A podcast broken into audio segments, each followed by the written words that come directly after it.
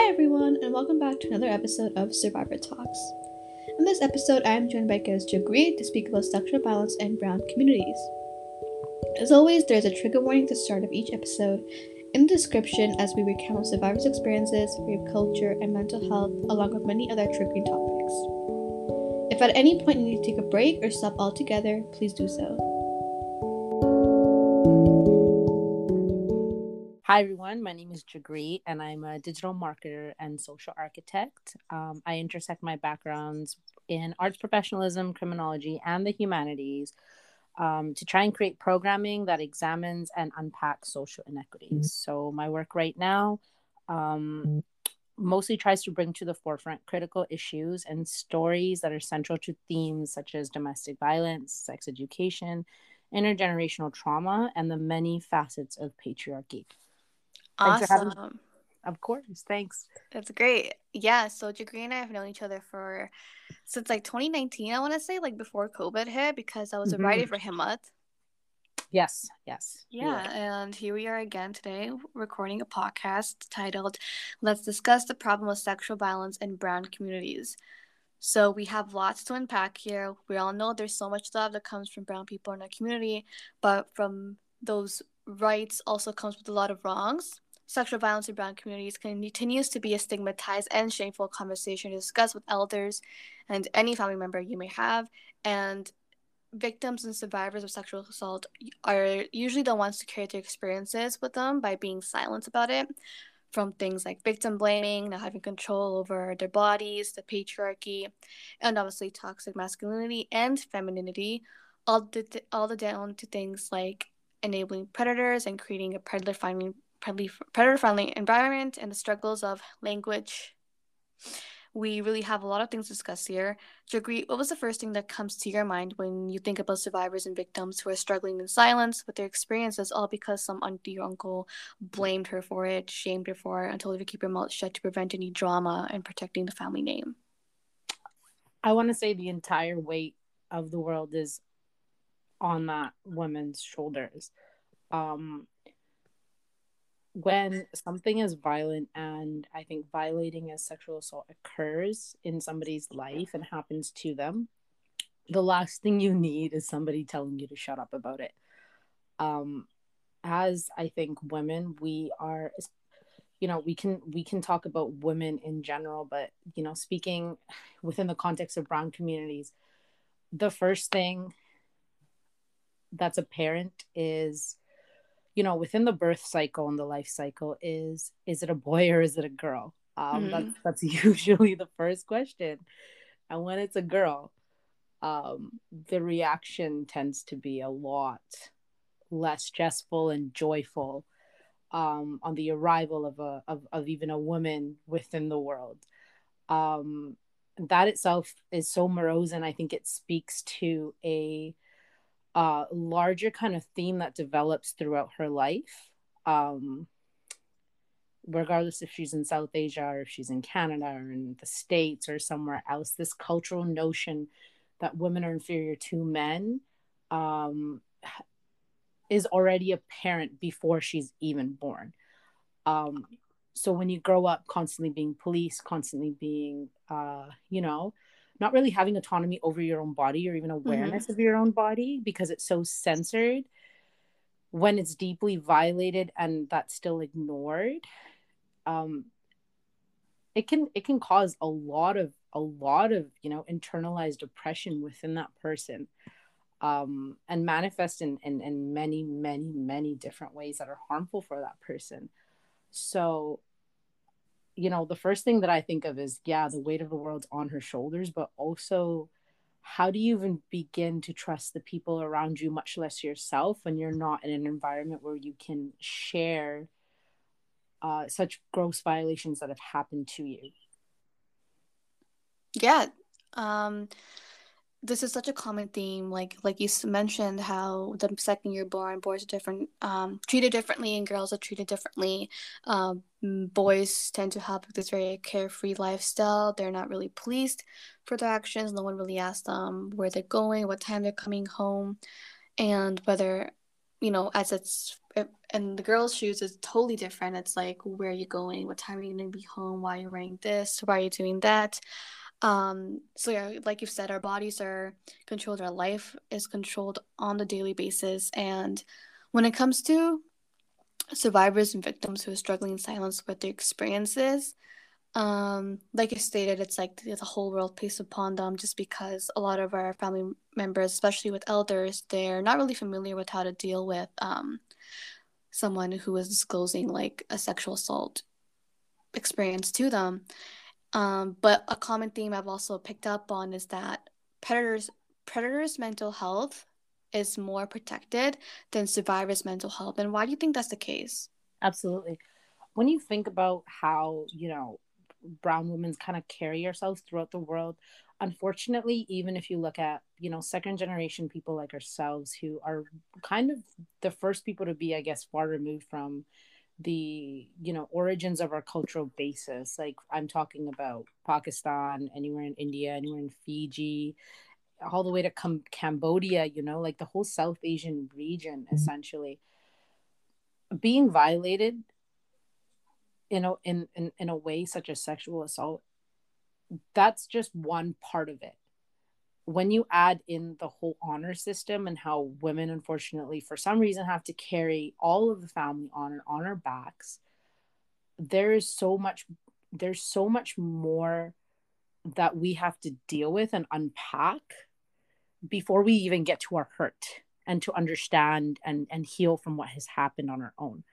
Um, so when we really look at, for example, um, males even being more protected than females, it makes so much sense because going back to this this patriarchal notion that essentially we don't exist and we are inferior, that creates a, a, a type of inequality hierarchy that that essentially you know dehumanizes who we are as people fact of the matter is is a male's opinion is going to matter more than a female's opinion. Guaranteed the male apparently runs the household. The male gets to call the shots.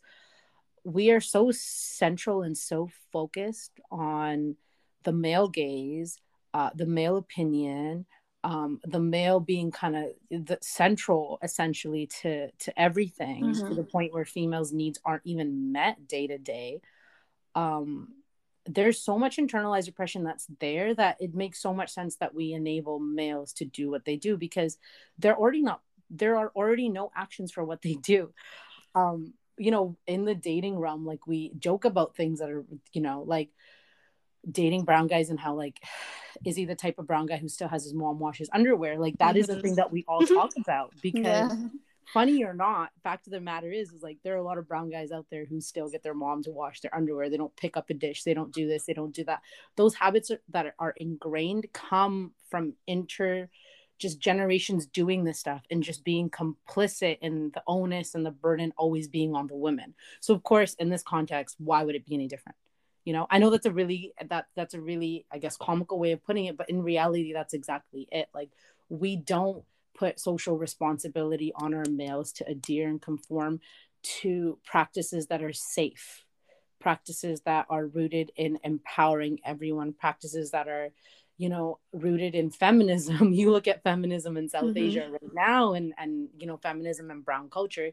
It's not apparent in, in many, many ways. There's a feminist resistance that is emerging through the arts most definitely, but it's only really gained momentum in like the last couple years.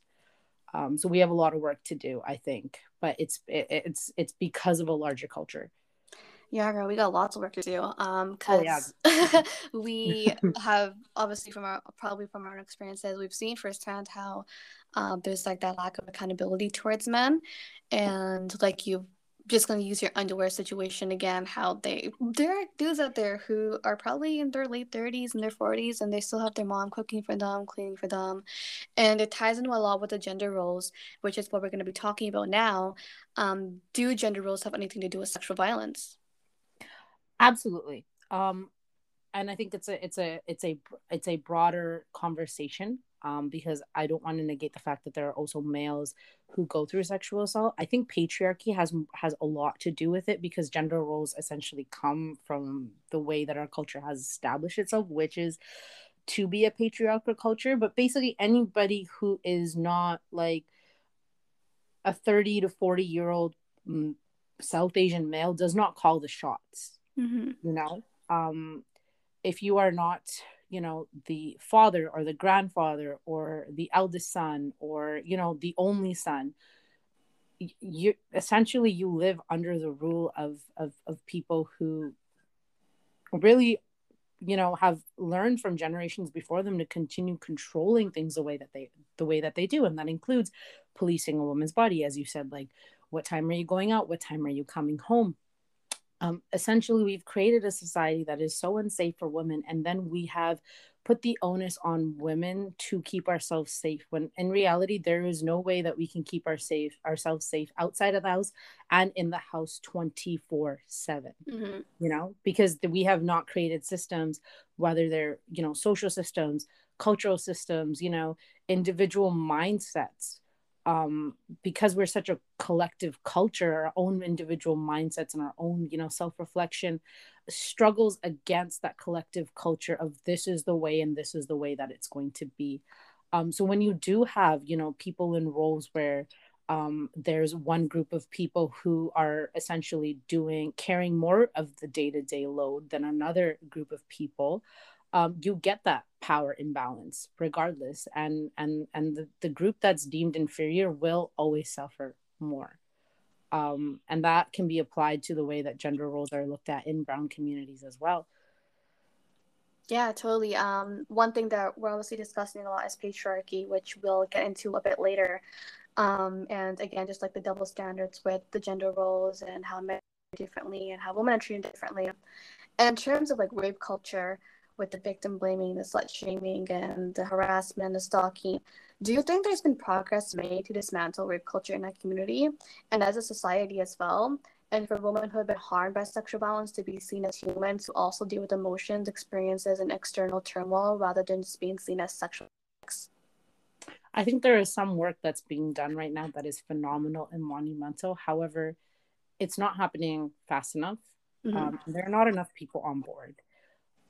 Working in this field for about 10 years now, I'm, I'm definitely seeing a lot more uprising now. But when you see the counter attacks and the counterculture that literally is threatened by the existence of whatever Me Too movements are happening within you know micro communities within you know south asian communities you can see that you know there is still a lot a lot of work to do.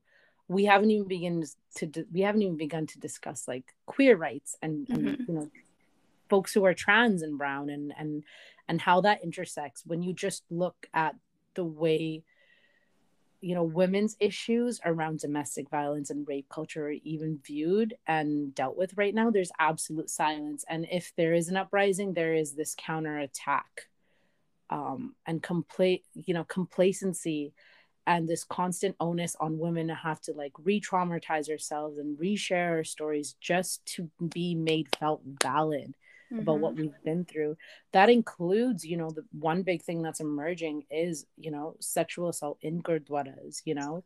Um if you don't know what a gurdwara is it's it's a sikh temple of it's a it's you know it's a it's a place of holy congregation religious congrega- congregation for for the sikh community but it extends so much further than that like there are so many stories now that are also emerging of young children, girls and boys, who are molested by family members in their own home. And what ends up happening is that these children, because they have not been really taught what, you know, how to label their own body parts, um, they do not how to discuss, you know, being violated to their families. And, and if they do, like, you know there's so much out there in terms of people coming out with their stories and saying you know my parents didn't believe me or my mom told me to be quiet or my mom said this happens to everyone you know not just mm-hmm. you. Like how does somebody regardless if they're a child a teenager whenever it does happen how how do you how do you gain support? How do you even learn to trust yourself and those around you when these things are happening in systems that are so integral to your community you know you go to the gurdwara that's a very very common practice for people. And you know your parents are dropping you off to to learn more about Sikhi in these classes and and bam this is what's happening to you. You're at home you know your parents are telling you you know you'll you'll be safe at home you'll be protected. And that's where it happens. We aren't doing enough to equip our children to empower them to truly truly truly protect their safety and protect their um, autonomy their physical autonomy. Uh, and that comes from the fact that we're constantly policing women's bodies. We're constantly policing each other's bodies the way that we act the way that we speak the to the point of the gossip right? Like i think we're mm-hmm. only culture in the world that still is like what will people say to everything? You know? Yeah. and so it becomes more about what people will say than actually fighting for justice it's yeah it's yeah it's just it's a mess. it's a big mess. Um, I want to just bring it back to what you were saying earlier about how there's more people, um, more victims, survivors recently who are coming forward. This, it does have to do with the Me Too movement, right? Because mm-hmm. um, when well, that launched way back, I think in the 2000s, but it recently started being used with the Harvey Weinstein case. Um, yeah and then um, with the Me Too movement and with the Time's Up movement now, uh, people are taking advantage of these movements and the hashtags and sharing the story. But it's not just that. I feel like there's a whole huge like a chain reaction like when we see someone who shared their story and their experiences on social media especially like on twitter i feel like twitter is a pretty common place for people to mm-hmm. um, discuss like what they've been through um, other people, other victims and survivors may see that and they're like, oh, well, you know, this person shared the story. Why shouldn't I? And it's, I want to just talk about the recent India, um, the recent um, case in India that happened um, about a week ago with the 14 year old boy, the 20 year old Sikh woman, because um, there's a lot of discussion about that on, on Twitter. And people were being incredibly rude and disgusting. And I remember when I was scrolling through my feed, there was like videos of it and i know there's a lot of um, activists in surrey um, who were resharing the video were reposting the video were quoting the video and i was like this is not right you know um, there's that lack of trigger warnings that was there which grossed me out because it's like if we want to talk about like sexual violence let's center um, victims' voices, right? And there was a lot of people who were affected by sexual violence who were speaking out. Um, I was one of them. I know there was a few other Twitter users I followed that were speaking about it. Some of them had trigger warnings, some of them didn't, and it was just like that call for action where it's like, why are we jeopardizing um, people, sensitive peoples who have ex- probably experienced this, um, and further re-traumatizing them? And there's like that back and forth debate about whether or not um, uh, graphic content should be shared. Um, and it just kind of ties it back into how um, if we share proof, we're still not believed. Go, well, you turned down um, a boy. Why didn't you say yes? But it's like if we don't share proof, then it's like where's the proof? Where's the evidence? So it's a lose lose situation. If we have proof, we're damned. If we don't have proof, we're still damned, and just never like yeah a win situation for victims of um, of sexual violence and these safe spaces that we're talking about um, in these online in these online community um, you know we always hear in the media by the governments how they're trying to create like better approaches to tackle sexual violence even though i have seen like zero approaches to it in like the past few years um, but like how protecting like children from predators behind closed doors, like in our own households. You know, there's always discussions about not taking this alley and not taking this street and not going out this time at night, and to make sure you don't talk to random strangers online. But how are we making sure that the safe space inside your our own home? We need to, the thing with the thing with our collective culture, and this isn't just brown communities, but this mm-hmm. is like just worldwide. We need to shift away from policing each other into creating spaces that are truly harm harmless. And when I say that, I mean when you look at, for example, Punjabi, the Punjabi language, we don't have colloquial words for physical anatomy. Like mm-hmm. there is not a word out there for like a woman's nipple. There's not a word out there for like a woman's clit. And so what ends up happening is because there's no language around these things, that's not that's not it's not it's not a coincidence that there is no language around these things. Our language directly reflects our culture which doesn't want it to make it easy to even talk about these things. When you don't have language about something you automatically make it taboo. You automatically make mm-hmm. it unknown. And so what ends up happening is because these children do not have the language how are they going to have the bodily autonomy or awareness to even start the process of, of the, the mental and emotional process of having autonomy over their bodies. You're being told not yeah, to do this um, not to do that. How are you supposed to protect mm-hmm. yourself when you don't even know what these body parts are you know? What they do. Yeah and and definitely. That's the thing with like our community is that we don't know how to have conversations about consent. Um rape culture, patriarchy, and sexual violence, and especially with our elders. That personally, this is my personal experiences. Um, as an Indo-Fijian, some mm-hmm. of them do know what rape, sexual assault, and sexual harassment is because I've come across like tons of aunties who actually speak about this. Um, no, this doesn't mean that they still believe survivors and they'll do anything to protect their their family members if accused of such a crime. But in your community, um, you know, you mentioned how you have to like walk around in circles and beat around the bush to try to explain what it means when women don't have control over their sexuality and bodies.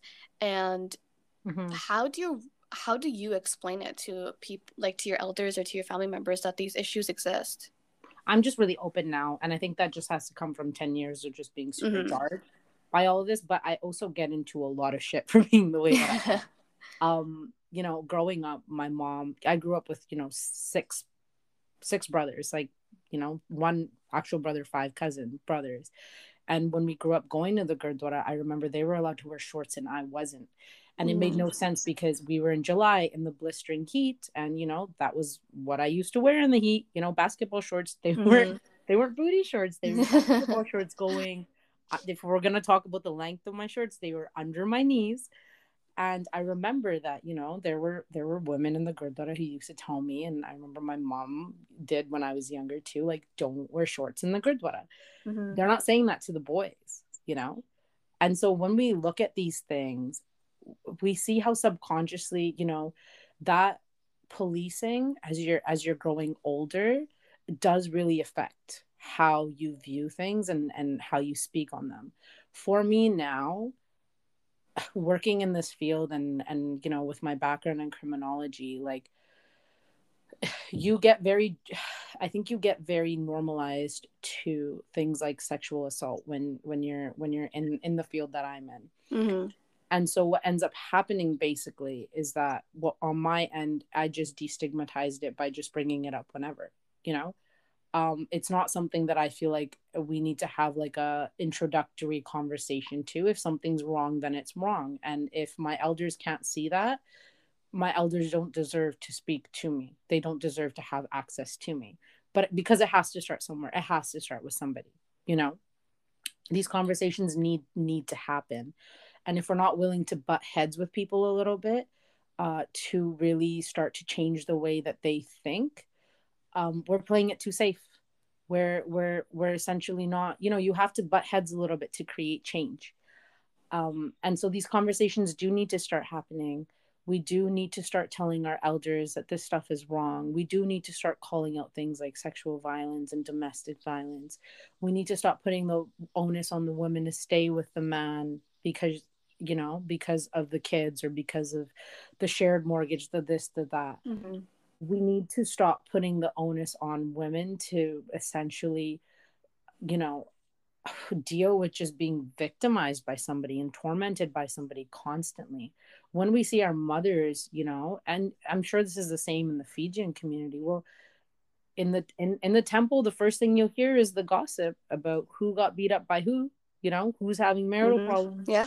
who's gonna get a yeah. divorce and who's to blame? Always the woman right? She should know better. She should know oh he has anger problems. Oh you know she should know how much salt to put in the sabji like these trivial things that yeah. shouldn't at the end of the day matter are are are just life or death situations sometimes for women. And we don't understand that because we turn everything into a excuse my language a fucking circus you know? And so the conversation has to it has to emerge from quite frankly out of nowhere out of the blue in my opinion and it needs to start being normalized. If we don't start normalizing um you know speaking about you know the the health and safety of, of women if we don't if we don't consistently talk about this and demand better better we're never going to get better. We're just going to be stuck in the same cycles. So we need to do what we can to raise awareness um, and to really break these cycles yeah it's all about education but sometimes education may not always be um, the right way. I know um, there are ways that we can educate people without them being ignorant and selfish. Mm-hmm. And they may not want to learn about consent and sexual violence, right? I know in my family, um, every time I call someone out for a sexist, misogynistic, or sexually inappropriate comment, my body does get scared because very male dominated patriarchal family. Um, their lives revolve around alcohol. It's um, you know they do like harass women a little bit sometimes they'll tease their wives and go talk to another woman just to like get them on their nerves or whatever. That's a common theme that happens in in my community and i'm sure it probably happens in yours too right? Absolutely yeah. Yeah um but yeah what are some ways we can educate them without them being ignorant and selfish? Because i know um a lot of people have like this really stone like mindset where it's like if they have a mindset that they know it's always going to be a woman's fault nothing is going to change that, right? They're gonna argue with the argue with you all you want, no matter how much you're educating them. It's gonna get to a point where you're gonna get tired. So you have to like protect your mental health. You have to set your boundaries. But absolutely, yeah, there's a way that we need to work around educating our elders or relatives or family members, um, and on helping like a woman's issues. Sometimes I think it has to come with just being consistent. Mm-hmm. I think it's really important for us to live the lives that we feel is right for ourselves um, and stick with that. You know, somebody can be chirping you, you know, they're going to be chirping you anyway when you think about mm-hmm. it, right? It's it's what you've been saying like they, you know, people can say what they want and at the end of the day, we have to choose ourselves and we have to choose to be able to live our lives the way that we feel are most fulfilling and most safe for us. And i'm not talking about just physical safety i'm talking about emotional safety and mental safety as well. No you sharing what you have shared about your family and i'm so so privileged to be able to hear that. Thank you so much for sharing. It seems like there is a lot of antagonization of women by men right? To give in mm-hmm. to stop resisting to do what they want you yeah. to do to remain in that inferior position while you were speaking about you know being scared i completely understand that because I have been through that. You know, when there's a sexist joke, when there's mm-hmm. you know, um, an anti-black joke, when there's when there's a, um, you know, when when you're seeing a woman be essentially treated really badly, there's complacency around that. There's a oh whatever, you know, she'll figure it out, and the silence has to stop with us.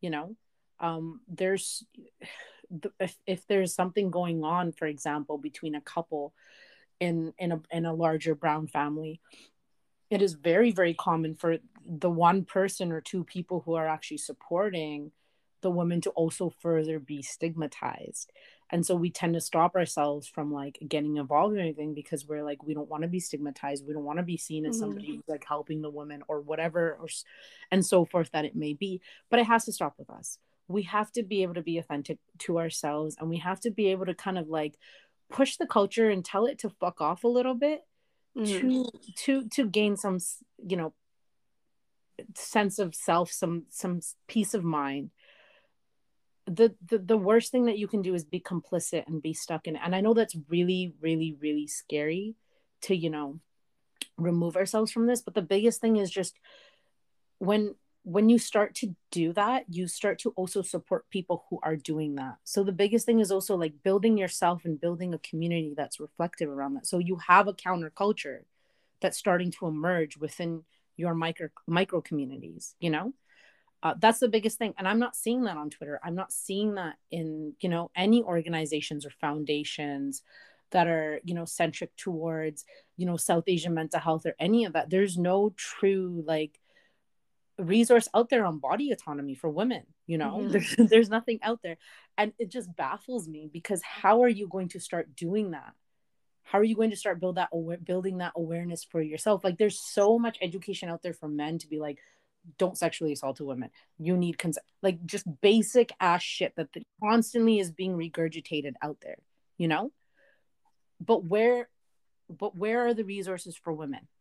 Where are the resources for women who are going through domestic violence culturally? Now a woman let's say who is part of the chinese culture may have different social you know obstacles for her to get out of that situation compared to a woman let's say from pakistan compared mm-hmm. to a woman from the philippines.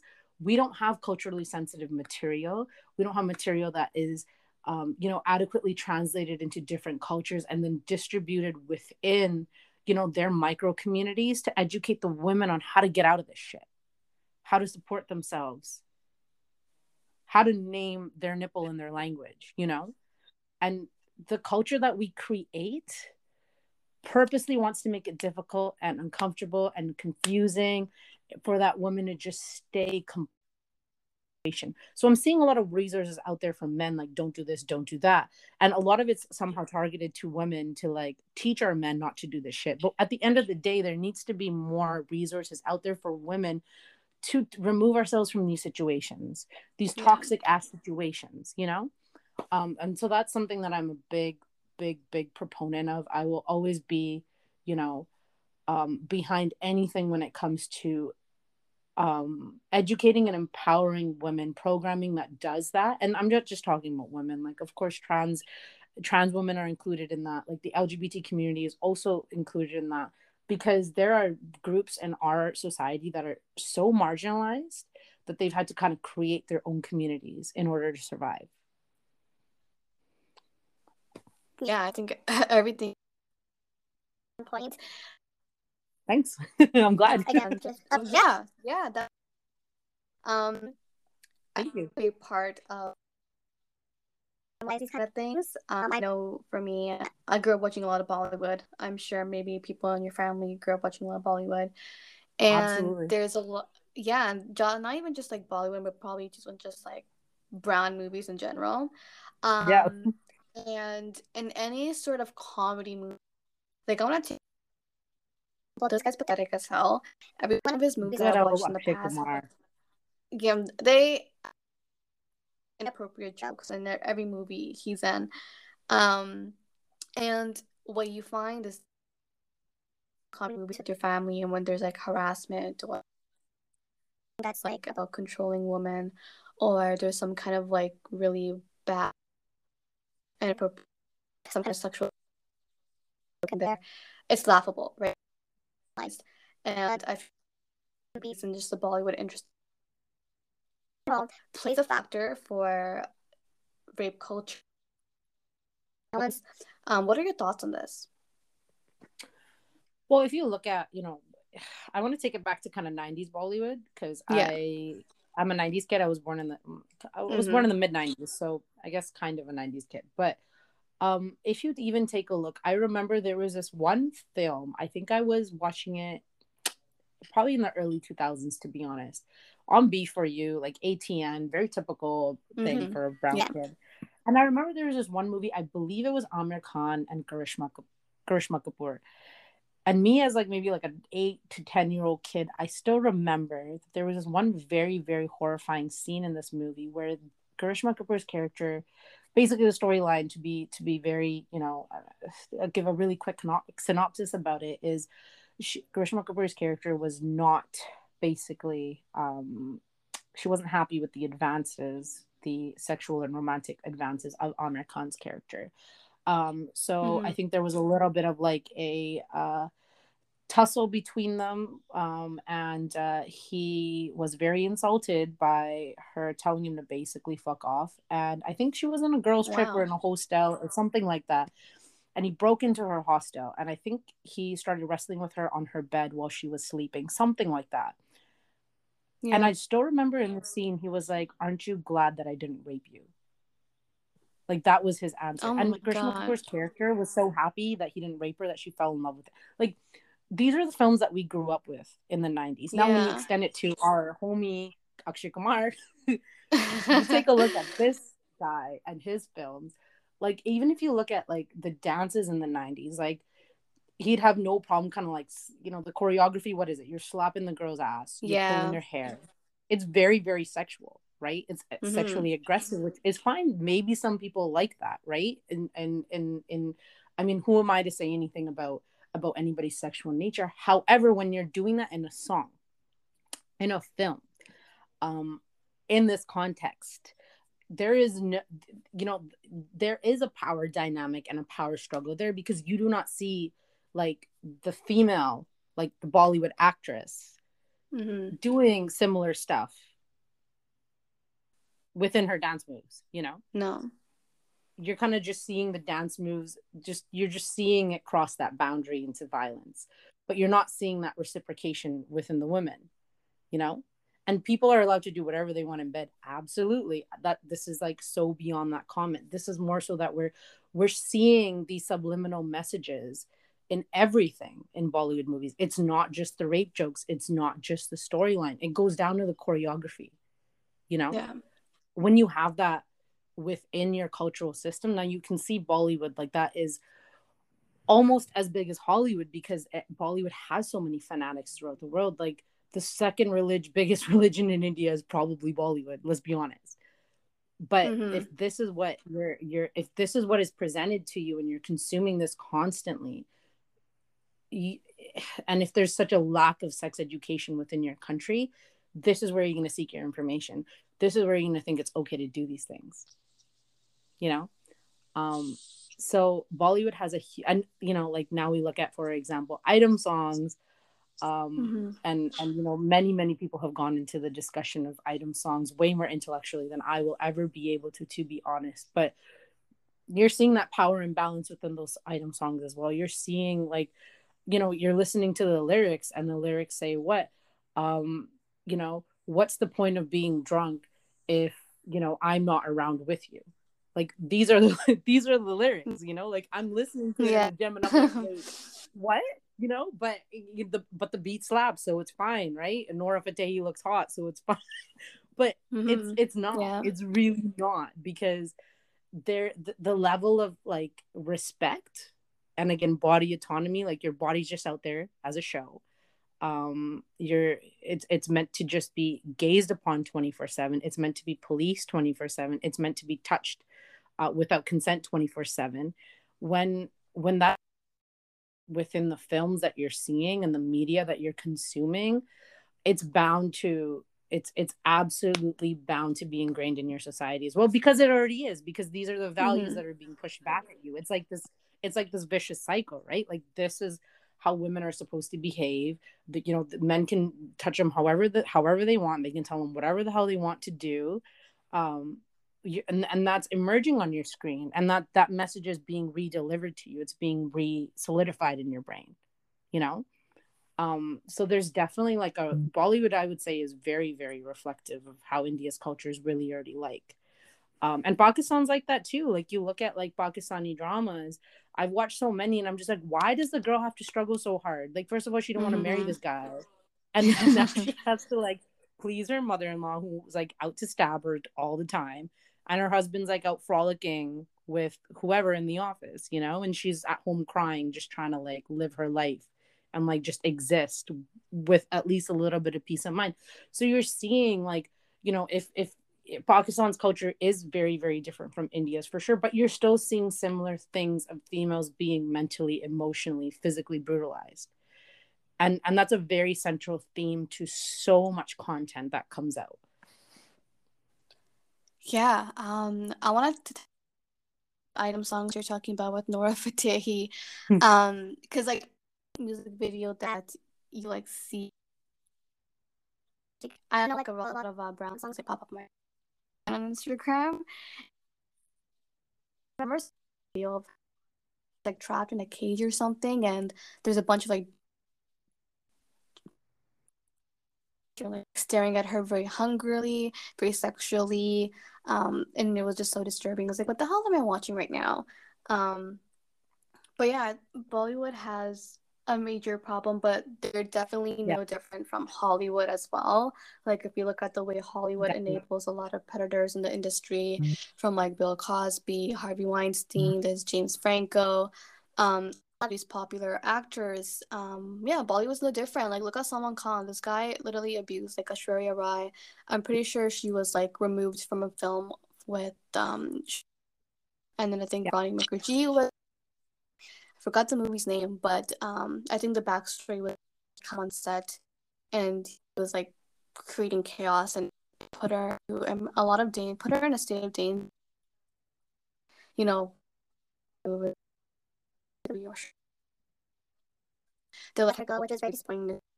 How doesn't producers even contribute to like this rape culture?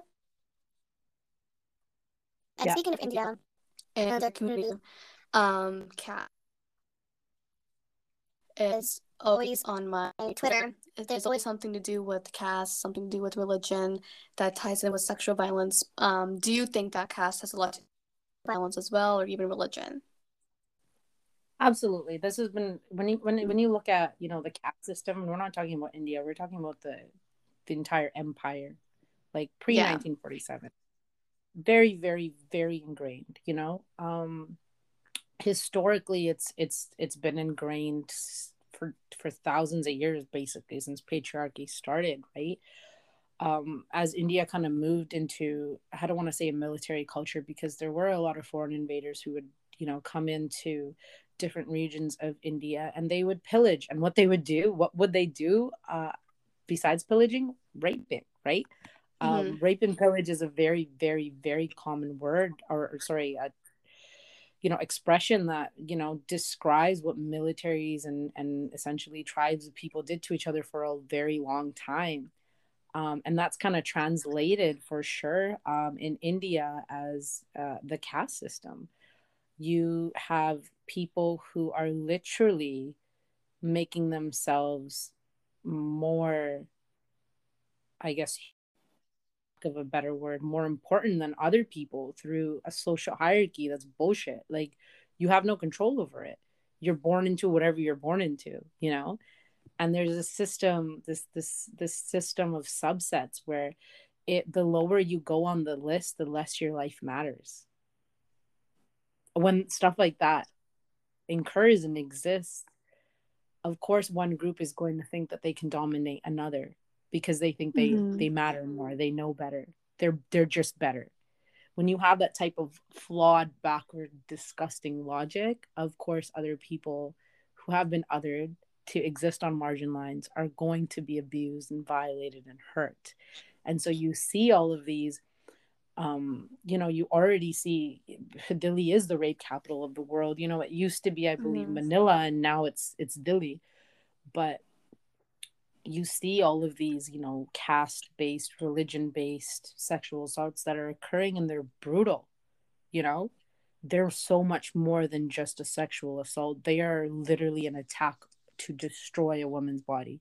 Now, if you've seen like India's daughter, for example, the mm-hmm. the, the, case of, of of Jyoti, yeah, her entire intestines were taken out with a rod, dude. Like that's not fucking normal, you know? Yeah, that's that's more than a rape. That's a brutalization. That's an attack on a woman's body. And how many men crowded around her like a like a pack of hyenas to feast to devour that's a literal attack on somebody that just goes that, so far beyond yeah.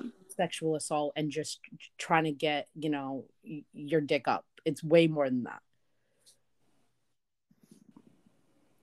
that still disturbs me till this day that they did that to her but i'm not surprised um disappointed yeah but not there's no surprise there because of the you know that's present in these cities and mm-hmm. in like any community as well, right?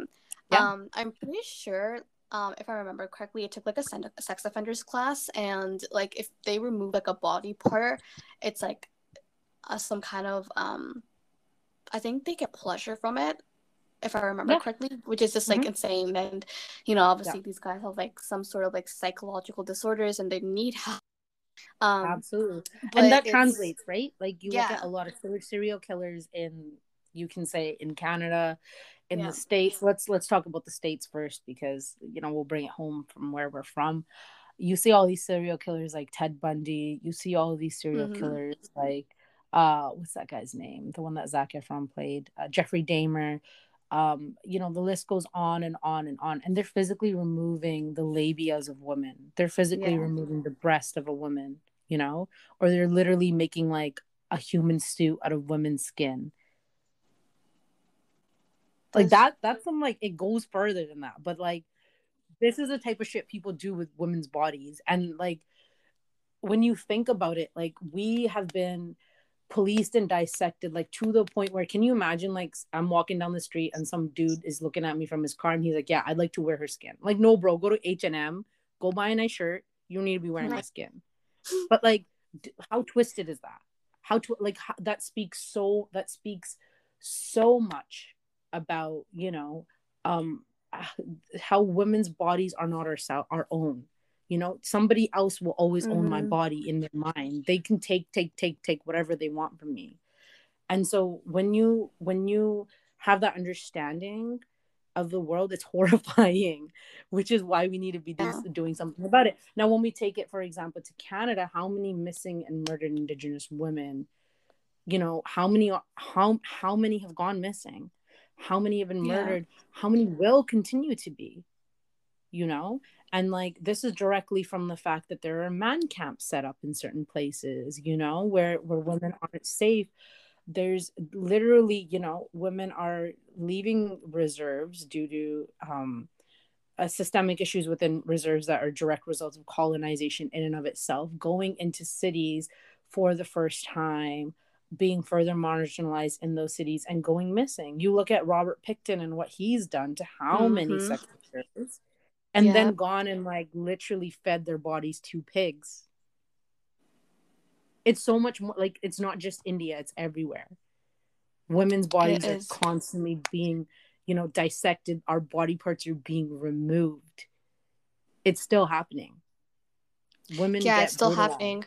Mhm. Yeah. i feel like now more than ever it's obviously talked about because of social media because of phones and and on twitter and instagram and facebook um yeah and, and it's so normalized right like yeah when we're talking about the rape case that happened just like last week or two weeks ago like all the Yeah. people that were putting up videos of what happened and then being like defending themselves for putting the Mhm. videos up like it makes sense because we live in a society that is so sensationalist.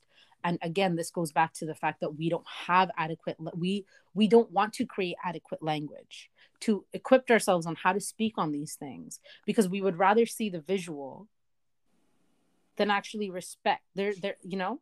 And so what ends up happening in these cases is our language is reflecting our culture again where we don't have the language we don't create the language we don't normalize the language to be able to speak on these things. We'd rather have the visual. You'd rather see a woman get humiliated completely to believe her than to listen to her. Because her describing her story will never be will will never ever ever be sensationalized enough for you. And that's unfortunately it. Like we're so busy sensationalizing things that we're forgetting. Sorry get cut out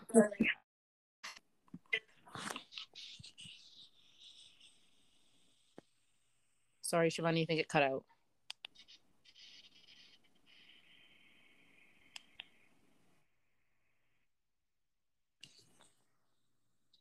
how are you saying about the uh, the Robert Pickton thing about um you know he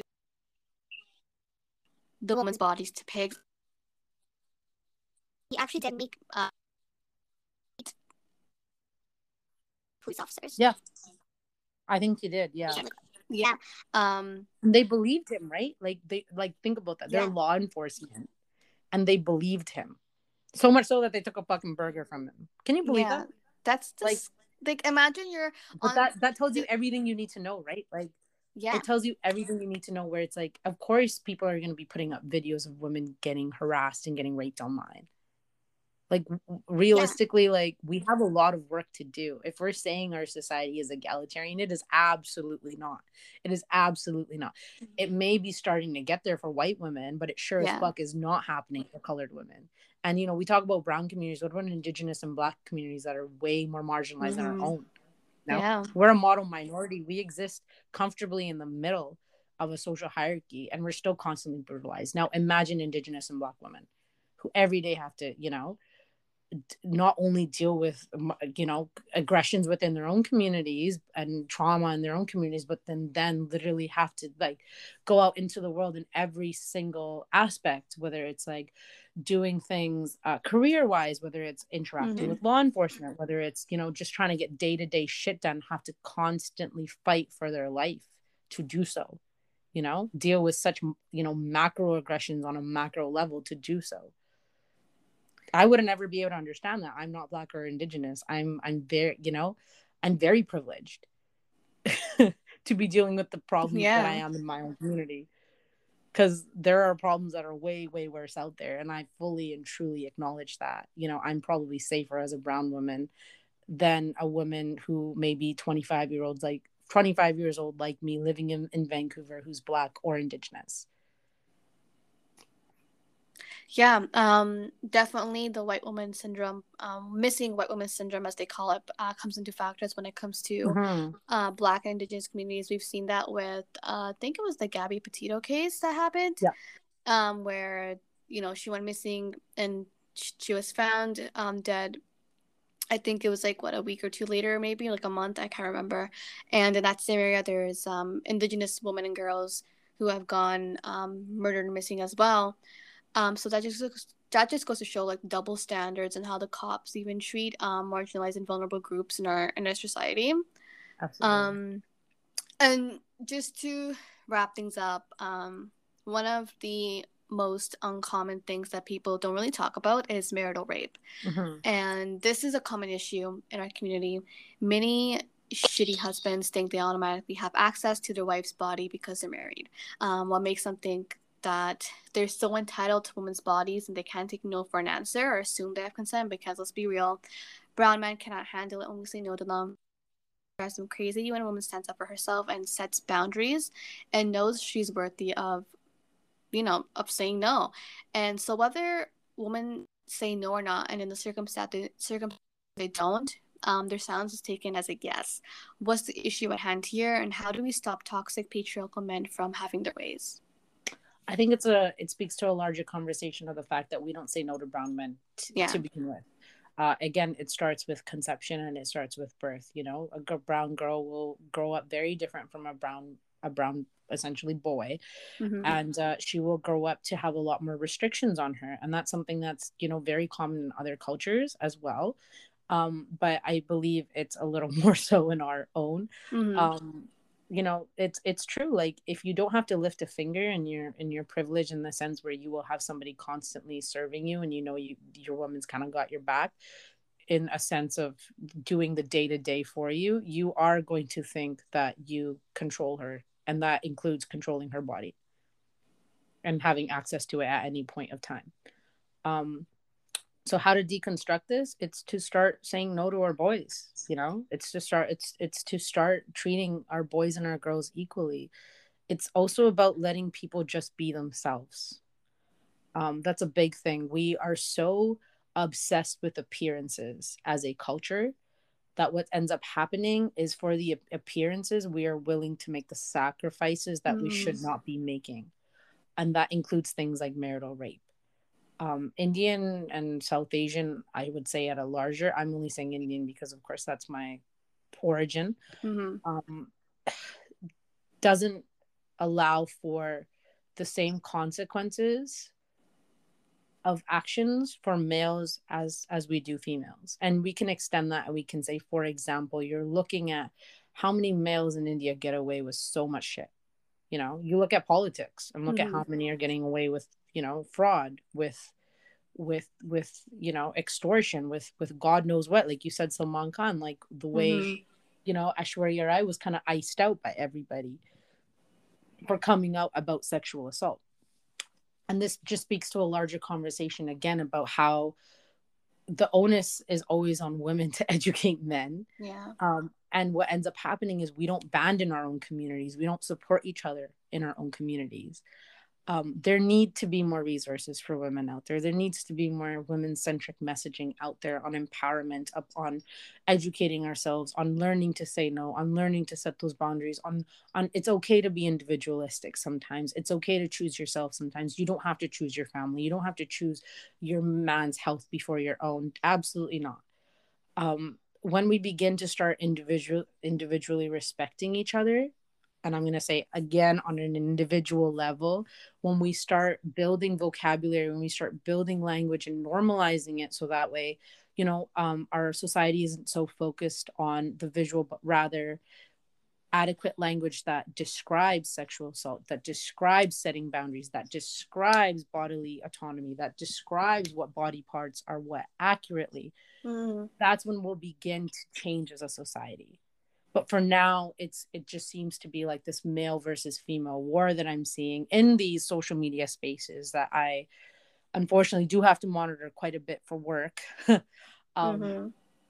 it, it just becomes mindless debate that just is rooted in absolutely nothing. You're just arguing for the sake of arguing you know? Um, there needs to be constructive real resources out there backed by community members you know? And i'm talking about bands of sisterhoods. There mm-hmm. needs to be bands of sisterhoods you know? Women need to be call- calling out men for their behavior. Absolutely. Um unfortunately we do and that and that and we can argue about you know how the labor shouldn't be on us but right now it still is. We're yeah. we're still at that part mm-hmm. unfortunately of the fight. But what we're truly lacking is being there for one another in these yeah, settings. You're right. We need to be able to build sisterhoods and communities and micro communities of women who are there for each other, who can support one another, who can hold space for one another. But there's so many women that protect male abusers. There are so yeah. many women who just brush it aside and say this happens to everybody. You should have protected yourself. You should have done this. You should have done that. And it's like there's no fucking way I could have done that, dude. Mm-hmm. There is no fucking way I could have predicted this, dude. You know.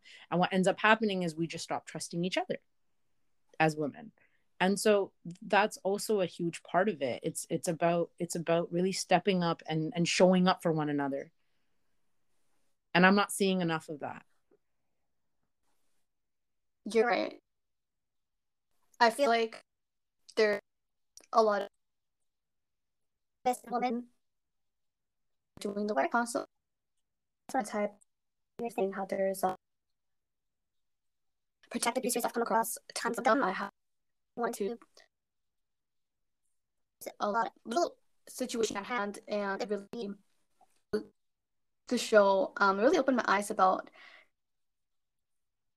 we're working on projects together um you know with documentaries and podcasts and any kind of like sexual assault awareness month and there's and a lot of these women that I was involved with, um, they were protecting the things like, oh, hey, it's not possible for this guy. To... He's always talking about um, how we should be treating women. It's like that doesn't mean anything.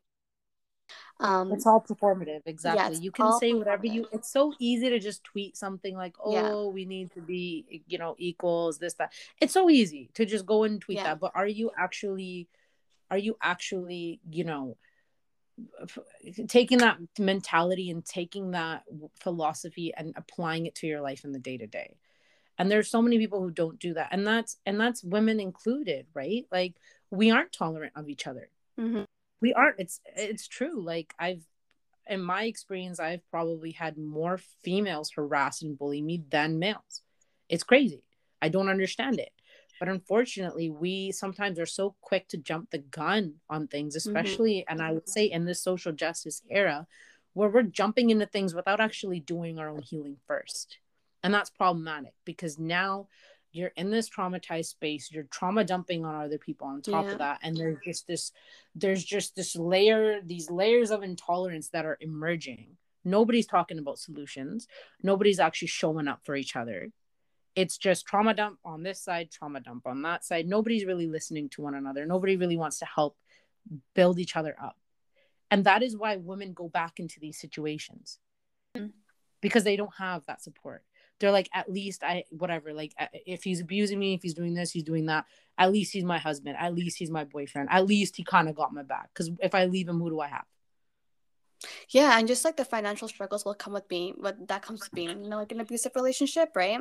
Absolutely. Um, I want to just tie it back with the performative activism as well, with how um a lot of women they say that they believe survivors until it's someone that they know, like Yeah. whether it's a close friend, um, their brother, their cousin, their uncle, their grandfather.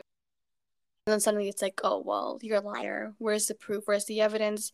And just tying it back that oh we need to have proof and evidence to try to justify and validate our experiences which is incredibly insane to even think that in the first place. So we really need to do a better job. Like we can say that we support women and we want to create a sisterhood and you know all about women empowerment and whatnot. But when it comes to issues like sexual violence um that's where people like even just violence in general i want to say violence against women that's when people kind Mhm. of flip the switch and show their true personality because nobody wants to know that there's a predator in their life right Yeah. and deal with um their brother being their brother who girls at a college party or their dad who um, sexually assaulted so many girls when they're in high school in Canada and got away with it, right? Nobody wants to know these things. Nobody wants to deal with it. And it's like if you're not able to do that internal work inside your own household and call out the men, um, then what's you know, don't come on social media and don't hop on social media saying that you believe survivors and you support people who have been impacted by sexual violence when you can't even do the same thing for like one person. Absolutely. And it also goes to um just notion that when women do come out about these things, we're automatically seen as damaged. We're automatically seen as troublemakers, as people who cause problems, you know? And even if we have spent our whole lives negating problems in our in our day to day, if we spend our whole lives sacrificing needs, our wants, our desires, families, if if we come out with something, um, you know, that's like, hey, this happened to me, you are Mhm. automatically then put in a box. yeah. If you're not, if somebody doesn't believe you, you you have a certain image Mm-hmm. that you probably deserve. That you, oh, she talks too much. Oh, she's too outspoken. Oh, she doesn't die. She can't protect herself. Like every single aspect of your person gets essentially attacked, and if it doesn't, you're still looking at looked at differently by your family members. You're still looked at differently by your friends. There's this either sense of sympathy or somebody doesn't know what to really do with you. Like, do I, you know, in a relationship, like, Mm-hmm. oh, she's, you know, she's been, been assaulted. Like now I can't put my hands on her. Like you still can, dude. You know, it's just happened in her. Um, so things like this are huge things that we don't even talk about because the debate again if we didn't women it didn't happen Yeah. And that's basically wraps everything that we covered. Um, and just so that someone is sharing their experience on social media, just believe them. Um, thank you so much, Jagreet, for being um here today and the time out of your day to record this podcast.